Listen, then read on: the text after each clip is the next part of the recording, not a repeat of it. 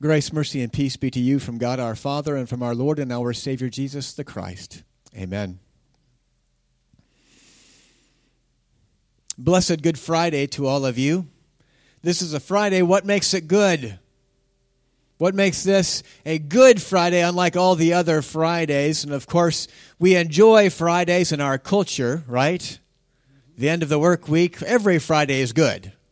But what makes this Friday so good and what I want you to focus on are two words that make this Friday especially good. The first is the word cross, or a much larger one behind me. And the second is the word king. When I think of cross, I can't help but think of that beautiful picture of a cross with a violet or purple cloth covering it. And there's the saying written on this. I've shared it with you before. I asked Jesus, "How much do you love me?" "This much," as he stretched out his arms and died for me, for you.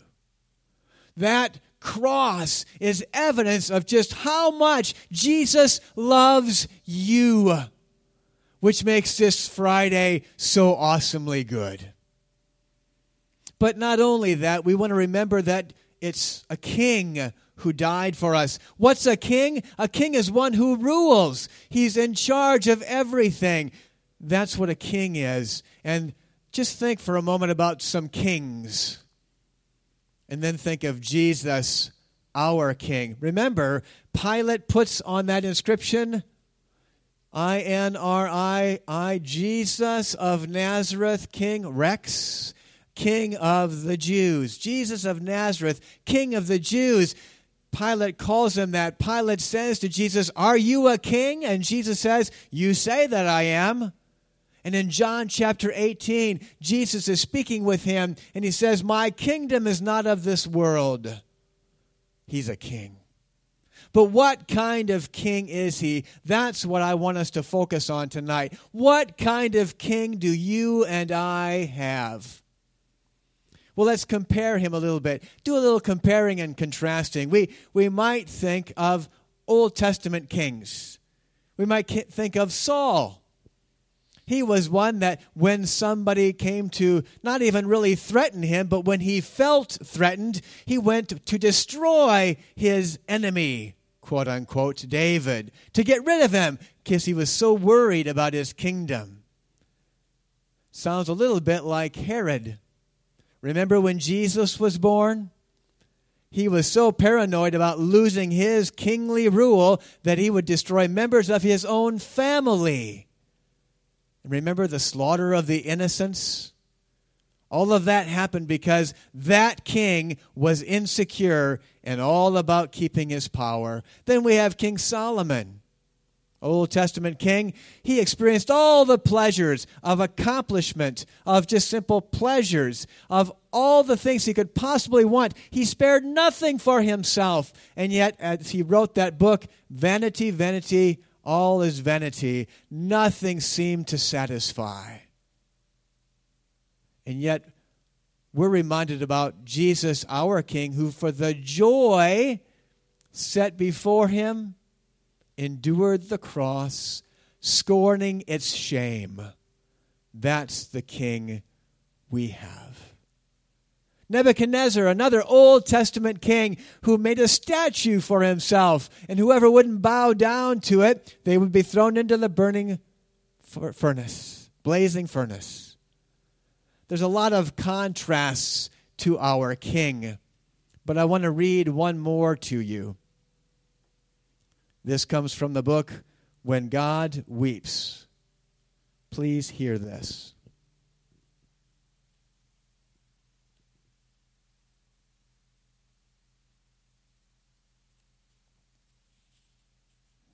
Five centuries before Christ, Xerxes, king of Persia, organized the largest land and sea force ever witnessed and crossed the Dardanelles into Europe.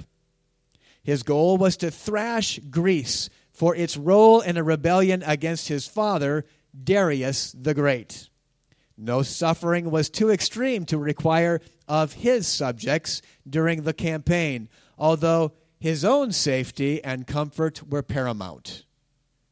5 centuries later, the Son of God, King of Kings, by himself crossed the chasm between divinity and humanity and walked onto earth. His goal was to endure the thrashing due his creatures, you and me, for their rebellion against his Father, Yahweh. To this day, he requires suffering of all his followers, some of it intense, but only for their good and never equaling what he himself passed through. Consider the contrast. Near the start of Xerxes' march, Pythias of Lydia, rumored to be the second richest man on earth, lavishly entertained the king and his army. He then made an astounding offer to furnish Xerxes' complete war expenses. Taken aback, the king warmly thanked Pythias, but declined. Soon afterwards, the wealthy Lydian sought Xerxes again with a small favor to ask. All 5 of his sons were serving in the campaign against Greece, and he himself was getting along in years. Could the eldest son alone remain home to care for his father? The historian Herodotus gives the king's reaction. Xerxes at once gave orders that the men to whom such duties fell should find Pythias' eldest son and cut him in half and put the 2 halves on each side of the road for the army to march up between them. The order was performed. And now, between the halves of the young man's body, the advance of the army began.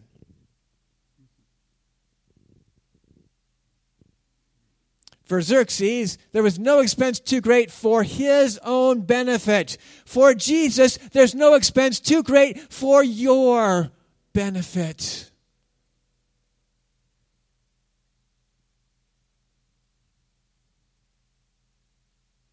Do you ever just think on that? Do you ever just dwell on that kind of a king that you and I have? The king who rules over all and used his power to sacrifice himself to save you. What kind of a king do we have? A king who from the cross would not be so concerned about himself, but to say down to the disciple whom he loved and Jesus' own mother to say, "Woman, behold your son, behold your mother." There's someone who works with us up at Concordia who shared about sometimes what happens is they are approached by people going through stressful times. This pandemic is one of them. And they come across, and have you noticed that if you smile at others, they tend to smile back? And what happens with this young lady is others come in and they are angry and they are frustrated and they are anxious and they are upset and all of these things. And what she tries to do is not mirror back to them what she's experiencing from them. Jesus is experiencing suffering and great pain, and what he reflects to those close to him is love and care and concern. That's your king. He spoke from the cross those wonderful words, "Father, forgive them, for they know not what they do." And his blood was sufficient to cover all the sins of those in front of him, your sins and mine as well. My God," our King says, "why have you forsaken me?" Jesus was forsaken. Jesus endured hell on the cross for you, so that you and I, even though we go through those times when we feel forsaken, are not forsaken. And think of his words, "It is finished." Jesus spoke those words. Everything that needed to be done to pay for your sins and mine, Jesus' perfect life, his death on the cross, and soon, 3 days from now, this awesome event will take care of everything for us. But you know, it is finished, but Jesus isn't. What kind of a king do we have? It says to us in Romans chapter 8, that Jesus, even now, our King who rules over all for the sake of his church, Ephesians 1 says, he still intercedes for you. What an awesome King you have. What an awesome King I have. He's so different than you and I. He's so different than anyone that we can think of.